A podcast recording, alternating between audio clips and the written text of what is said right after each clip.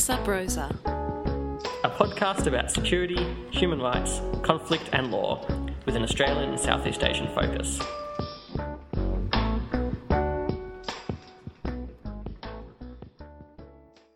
Hello. This is the first episode of the podcast. We have an interview with Jasmine Dawson, who is a director of the Kaleidoscope Australia Human Rights Foundation and we spoke about refugees who are fleeing persecution for being either gay, lesbian, bisexual, transgender, or intersex, particularly in the Asia Pacific region. We discussed what types of persecution they face, what are the problems they sometimes encounter when making asylum claims, and what is being done to address this. The interview goes for about 30 minutes and it was recorded at Melbourne Uni during O Week, so there will be some background noise. Enjoy! Hello, Jasmine. Thanks for joining us. Thank you. Mm-hmm. Right, so you're a director of Kaleidoscope Australia. What is Kaleidoscope and what does it do? So, Kaleidoscope Australia Human Rights Foundation is our full name, and we are an LGBTI human rights organisation that focuses on advocating for human rights in the Asia Pacific, and the only domestic work we do is working with asylum seekers and refugees. So just to clarify, LGBTI stands for? So LGBTI stands for lesbian, bisexual, gay, transgender, and intersex. Otherwise, you might hear terms like SOGI, which is sexual orientation, gender identity, and intersex. Um, we commonly use LGBTI in Australia, but obviously those are Western ideas around sexual and gender identity and intersex status and in a lot of other countries, people won't identify with those terms or will pick up those terms just to access their rights, particularly in the asylum system. Um, yeah, thank you. And has persecution for LGBTI status long been accepted as grounds for making a refugee claim, or is that a recent development? It's a fairly recent development, and it's broken up into a few different elements. Um, so, sexual orientation has been accepted as grounds for seeking asylum since the late 1980s in countries like the Netherlands and Germany, and then in Canada it was accepted in the mid 90s, and the same in Australia, and then it's been accepted internationally now um, as grounds for seeking asylum. The same parallel has happened with gender identity, although it's a little more complicated and confused from country to country. And intersex status, while there have been claims um, that I've anecdotally heard about in the US, there's really not a lot of jurisprudence on that or guidance or knowledge about that. So that's a really under researched area, but they definitely do happen. Would you just be able to briefly explain what intersex means? So, intersex uh, is quite a contested term, and in different countries they approach the term quite differently. But in Australia, intersex um, refers to intersex variation, which currently at the moment there's about 40 different conditions or variations of sexual characteristics, whether they're primary or secondary, um, that fall into intersex variation. So that might be um, something to do with your hormones or your genetics. You might have an extra chromosome or missing a chromosome, or you might have distended testes, or you might have a uterus when outwardly you look cisgendered male or female. Um, so it's actually it's a very varied set of characteristics um, that aren't actually set, and it kind of problematizes our notions of fixed binary understandings of sex. Because when you look into it, it's much more complicated than that. So, um, what sorts of persecution do LGBTI individuals face, particularly in the Asia Pacific region? Right. So again, um, it's hard to lump them all together because they, you know, obviously each of the categories um, experience different levels of persecution on different aspects. But often in the Asia Pacific, um, it might be laws criminalising same-sex uh, relationships, like in Papua New Guinea, or most ex colonial countries will have laws criminalising same sex um, sexual activity between men. And that's been found to satisfy criteria for persecution in cases even where those laws aren't enacted.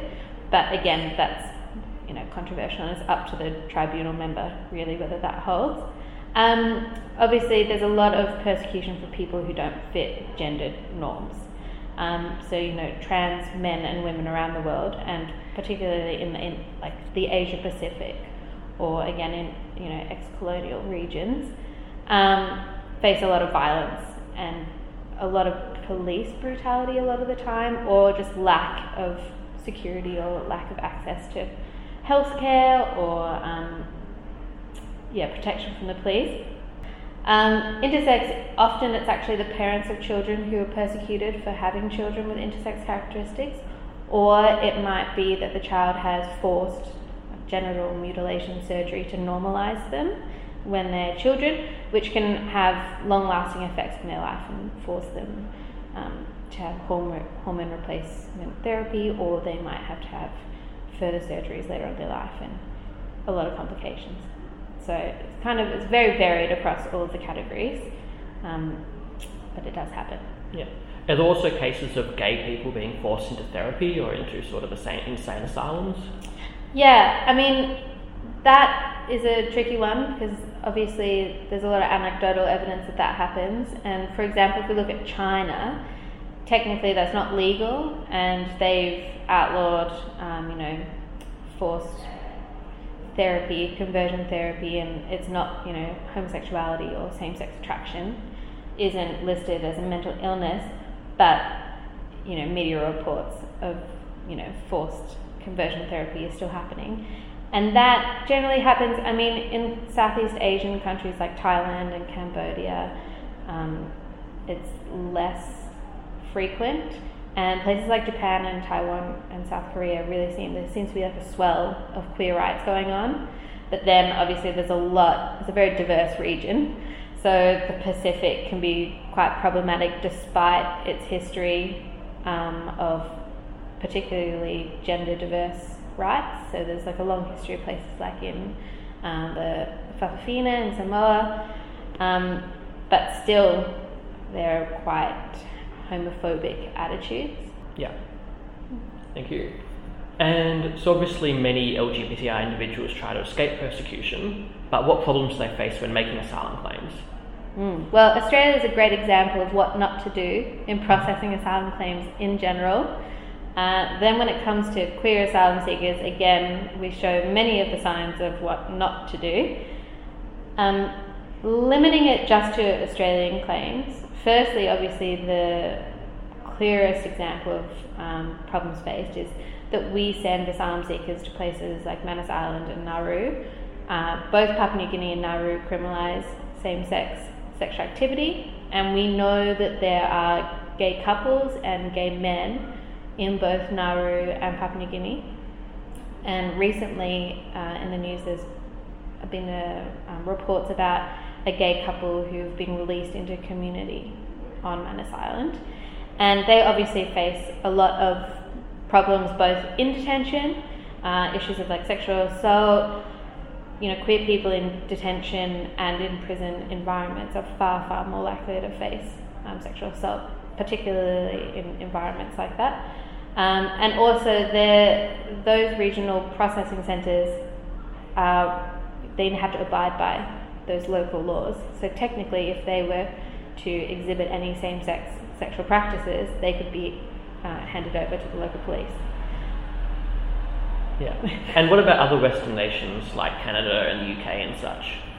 Yeah, well, so I only just paused then, just for a bit of a break because of the lawnmower. Uh-huh. Gotta go back to it. So, um, yeah, so then I guess the commonalities that we have with countries like the UK and Canada and the US would be in the way that we process asylum seekers through the law, so through our refugee status determinations. Um, some particular issues that Australia has struggled with was firstly the idea of discretion reasoning. So, up until about 2002, decision makers commonly would say, okay, well, your sexual orientation is something that you can be discreet about. It's a private right, it's not a public right. Therefore, we can send you back to where you've come from and you can hide it and therefore secure your own protection. Sort of don't ask, don't tell situation. Don't ask, don't tell, but not only is it kind of stereotyped and problematic in understanding of sexual orientation, identity, etc., it also was found to be beyond the purview of what the role of a tribunal member or the refugee convention is. That it was found that it's completely inappropriate for a decision maker to dictate how an asylum seeker should or will have to behave when they go back. So are you saying the tribunal sort of found in these cases, yes, you are persecuted for being gay, for example, but it's okay, just go back and pretend not to be gay? Yes. And it's based on this faulty distinction, which has kind of popped up in both Australia and the UK, particularly a distinction between being naturally uh, overt about your sexuality versus being naturally discreet. And there's debates now and continuing about whether people should only be afforded asylum if they um, are discreet because of persecution versus whether someone would just ordinarily be discreet about their sexual orientation, um, which is a very complicated matter. But the main problems that we see in claims now in all the kind of common law countries like we spoke about, like UK, US, Canada, and Australia, and New Zealand to a lesser extent, are issues of credibility. So, how do you find someone to credibly be part of the minority group that they're seeking asylum based on? Um, Australia does this really poorly. We don't have any credibility guidelines that lay out how decision makers should protect the rights of claimants as they're making those claims. So uh, the EU and the UNHCR have both produced documents, but the EU Human Rights Court has, in 2014, um, found in a case there that decision makers were not allowed to ask sexually explicit questioning, they're not allowed to ask questions based on stereotype, they're not allowed to request or accept any photographic evidence of sexual practices, and they're not allowed to accept or require any medical testing. And those four things, if they were to occur while assessing a claim, even before the courts, that was found to violate an applicant's um, right to human dignity and right to privacy under the European Convention of Human Rights. But the same would hold under the International Convention of Human Rights. Um, Australia currently does all of those things. So you can look at cases in the last couple of years that have had all of those four criteria um, that have been found to violate human rights. So, were these sort of things being done because the refugee authorities were sceptical that the individuals were in fact gay or lesbian or bisexual or mm-hmm. transgender and such? Mm-hmm. And so essentially they were sort of insisting the refugee applicant prove it. Yeah, so one of the fundamental parts of an asylum claim is your credibility um, based on your identity or your membership of a social group, is how they term it. And your credibility, as decided by the decision maker, is a factual assessment that can't be appealed.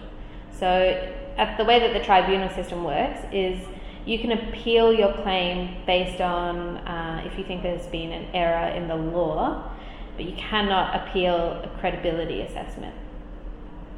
Unless, in very rare circumstances, if it's just deemed to be so clearly biased that it hasn't been, you know, the decision hasn't been conducted in good faith, then you might be able to appeal it, but generally speaking, you can't.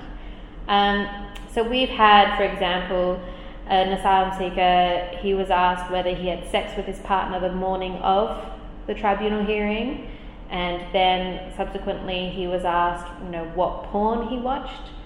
Then he was asked whether he used lubricant with his partner when they had sex, and when he refused to ask that question, he was deemed not to be a credible witness.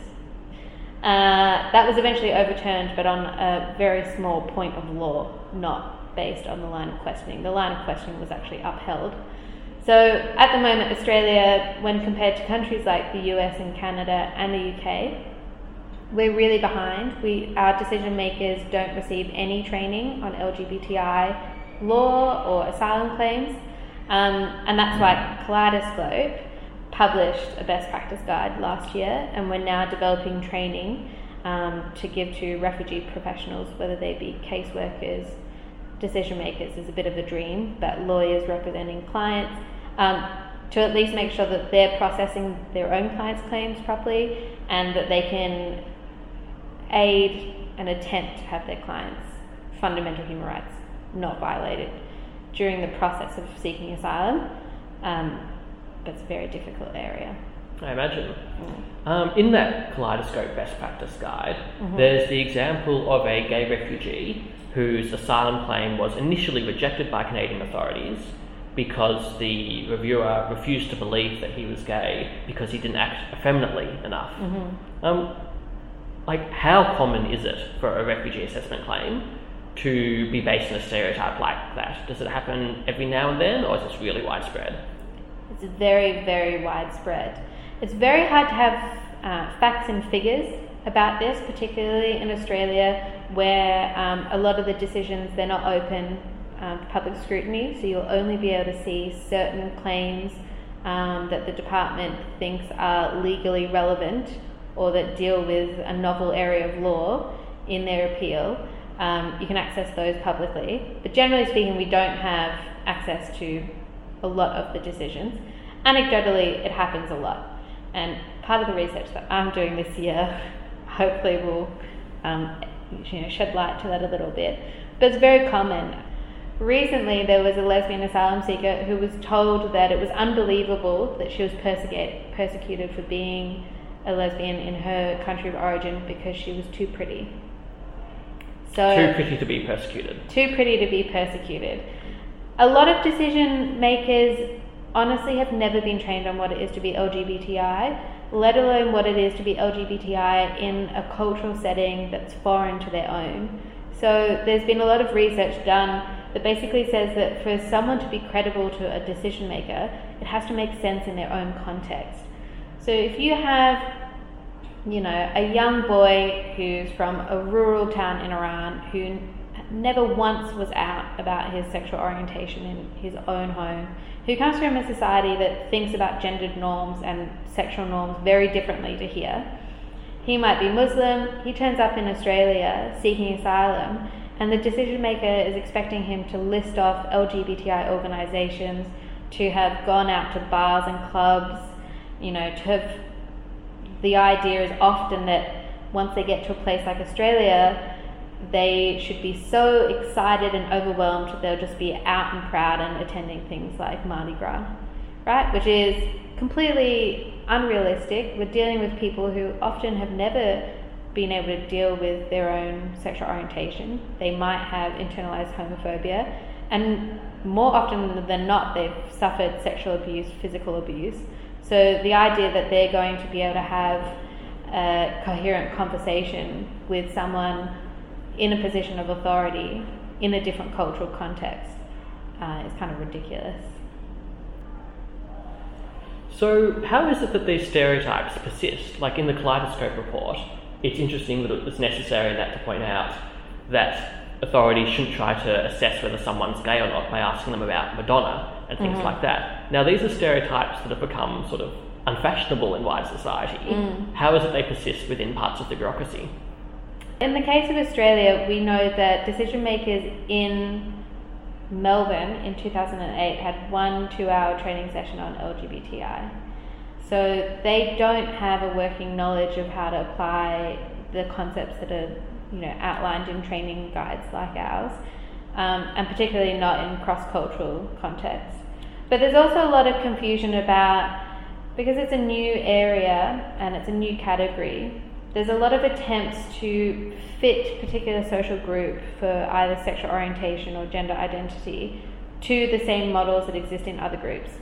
So the Madonna case is a good example because in the case that that was brought up in, the decision maker also, you know, expected, you know, the, that applicant to have read materials like Oscar Wilde or know who Alexander the Great was, or you know, to have an understanding of ancient Greek homoerotic, you know, myths, because they expected that in the same way that they might expect someone who's claiming persecution based on their Catholicism, that there would be this, you know, tome of information, like this Bible of being gay. Like being able to name saints if you're a Catholic. Exactly. I mean, that's a complete misunderstanding of why you what sort of knowledge you might have as a Catholic if you're persecuted on those grounds anyway. It's really faulty reasoning to begin with.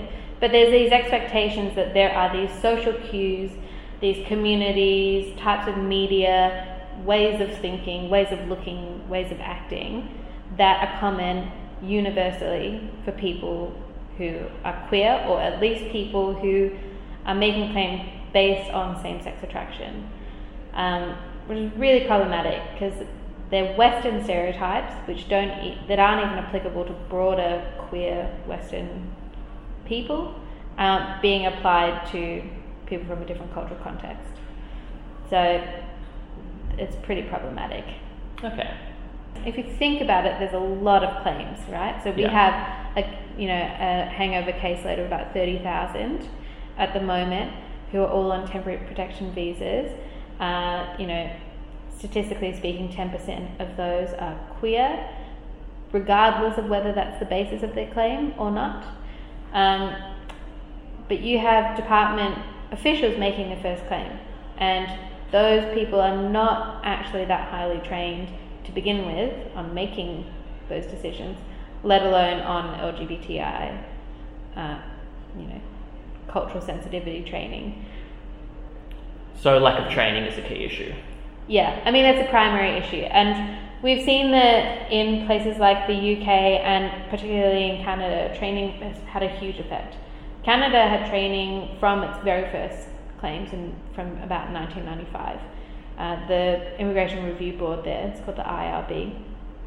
As soon as they started getting these claims, they realised that they needed training, and they've had continuous ongoing training on LGBTI since the mid 90s.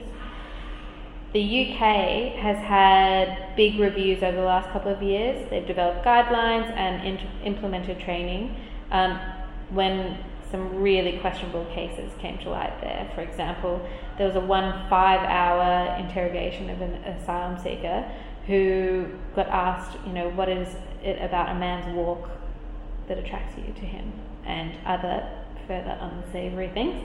Um, but again, you still have, they've had a claim recently, um, a Nigerian lesbian woman who was told that because she'd previously been married and have children, that there's no way that she could be gay now because, you know, just like your race, you can't one day be straight and one day be gay because obviously you can't one day be white and the next day be black.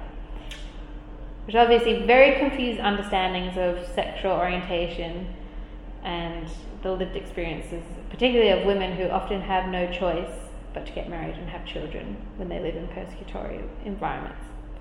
Um, but nevertheless, the UK is at least making advances, particularly on training and producing materials, neither of which are happening in Australia. Um, okay, so can you tell us about some of the work Kaleidoscope is doing to help improve the refugee application process? Yes, can. Um, so the first thing that we did was work with pro bono um, lawyers at K&L Gates here in Melbourne and Sydney, Sorry, what is K&L Gates? a law firm. Yep. um, and they helped us develop our guide, looking through the Kaleidoscope, which is a guide to best practice and determinations for LGBTI claims. And so that basically sets out all of the case law and all of the core issues that need to be addressed when assessing these claims. And we've also set out a list of questions that are either appropriate or inappropriate when deciding these claims. Another part of what we're doing at the moment is advocating for, well, lobbying, I guess, for policy changes.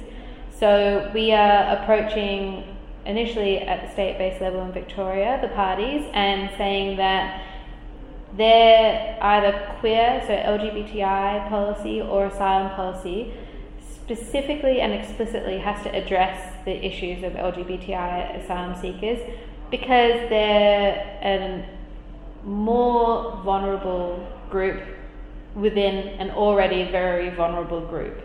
So we're particularly advocating for um, queer organisations and queer policy to encompass queer asylum seekers um, because at the moment in Australia we're not really seeing that, and I think that the queer community can do a lot to advocate and support queer asylum seekers.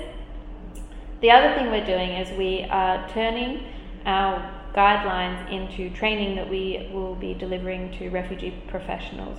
So that will either be lawyers or caseworkers. So we'll be able to provide those people, basically anyone who comes into contact with an asylum seeker, be able to train them, give them the 101 about queer identity experiences, um, the best way to make someone feel safe enough to actually disclose that about themselves, and then also guiding them on what's the relevant case law, what are appropriate lines of questioning, um, what's the best way to support them through that process, and hopefully um, have some kind of influence on the way that these are actually processed through the tribunal or the department and have a broader positive effect, um, particularly when it comes to reviewing sexually explicit evidence.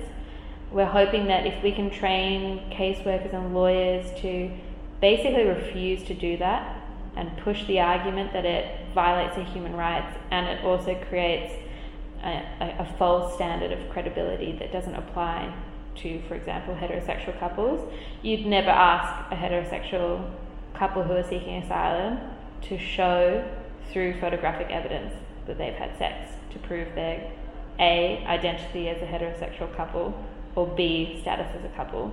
So, in our mind, that's discriminatory, and in fact, in international jurisprudence on the matter, it has been found to be. And what else does Kaleidoscope do? So, Kaleidoscope's main focus is on the Asia Pacific, and at the moment, a lot of what our work that we do is very legally focused.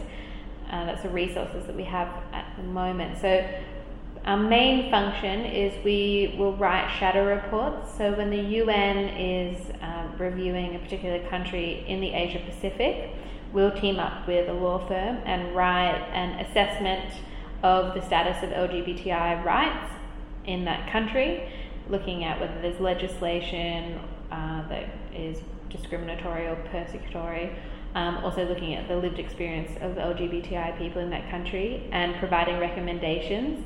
And those shadow reports hopefully inform then how countries um, will review that country that's under review and then final recommendations made by UN human rights bodies. Uh, the other thing that we do is we are writing a guide to ICESCR, which is the International Covenant on Economic, Social and Cultural Rights. And much like our refugee guide, that will be a guide on how best to use those human rights measures in that convention to further LGBTI rights. And we also are working on a transgender report for the Asia Pacific. So basically, doing a review on the status of um, gender diverse people in the region and what are some of the key issues, strategies for change, and ways in which um, you know we can help achieve that. And our main focus with all of these um, projects is to engage with local activists. So we contact local activists, we ask them for their input, and then we work with them rather than um, just by distance telling everyone you know what's wrong. Uh, the other thing that we're doing at the moment is we're working with the US Embassy in Canberra to do training for Pacific activists. So we have our first set of training, which is with some Tongan advocates um, on LGBTI human rights, and we are assisting with another round of training for Pacific um, activists in general on LGBTI issues in the region. Right, and how did you first get involved in this area yourself? Hmm. Well, Actually, I was just sitting in a class in my undergrad and I heard a story about the medical testing of gay asylum seekers, which still happens in some places, but it did happen at least once in Australia. Uh, there's a practice called phallometric testing, where basically it's a test for both men and women to see whether they get physically aroused to same sex. But it's this debunked 1950s method of you know, assessing someone's sexual attraction. And it's been debunked in so many ways and clearly is abhorrent and a violation of so many rights that there's not really a point in going through it. But I remember sitting in a class and listening to that, and I don't remember anything else after that class because it just made me so mad. that that could be done to someone who's fleeing persecution. And then after that, I started doing my own research in it. So I did an honours thesis on it, and now I'm doing my PhD in sexual orientation based claims uh, in Australia and the UK. And I was looking for an organisation like Kaleidoscope in Australia, and it didn't actually exist yet when I first started looking. So I was looking for an LGBTI organisation that wasn't focused on domestic rights. So I wasn't interested in campaigning for uh, marriage equality or um, most of those rights that we're going for now, because in my mind, we're in a region where a lot of people are persecuted for being gay or queer. We are about three or four hours away from a country like Papua New Guinea, where it's illegal to be gay, and I just felt like that's where I wanted to put my efforts. And then, whilst I was looking for them, I found Kaleidoscope. They just started up about over two years ago. I emailed them and said, Hi, I'm free labour. What would you like me to do? And then over that time, I've worked on lots of different projects, and now um, I am a director for the organisation and I chair our refugee working group and head up the training and um, policy lobbying for that. Um, and yeah, so I kind of just worked my way up through the organisation and now I work there, yeah. And would you have any advice for other people wanting to get involved in this area? In this area specifically, um, advocating for LGBTI asylum seekers, you mean? Yes. Well, definitely what I would do is encourage any queer organisations that you might be involved in to focus on uh, LGBTI asylum seekers. I would also encourage people to raise it uh, with their local member or within their political party.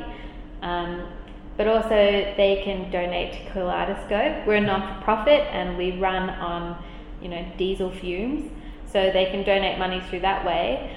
Otherwise, you know, there's a lot of things that can be done. Like if you have any interest in volunteering for organisations like the Asylum Seeker Resource Centre or the Red Cross or um, the Refugee and Immigration Legal Centre, all of those organisations really need manpower, but training yourself up on issues of LGBTI asylum and then going into organisations like that and being the person who's knowledgeable and kind of agitating for change in those organisations is a really good way to make a start. But you can contact me. So if you head to kaleidoscopeaustralia.com or you email me at jasmine at kaleidoscopeaustralia.com and you want to work with us, either helping with the training or policy advice or um, anything that we have going on, then you can do that too. We're always looking for volunteers. Okay, Jasmine, thank you very much for coming on to the show. Thanks for having me and good luck with the podcast. Thank you.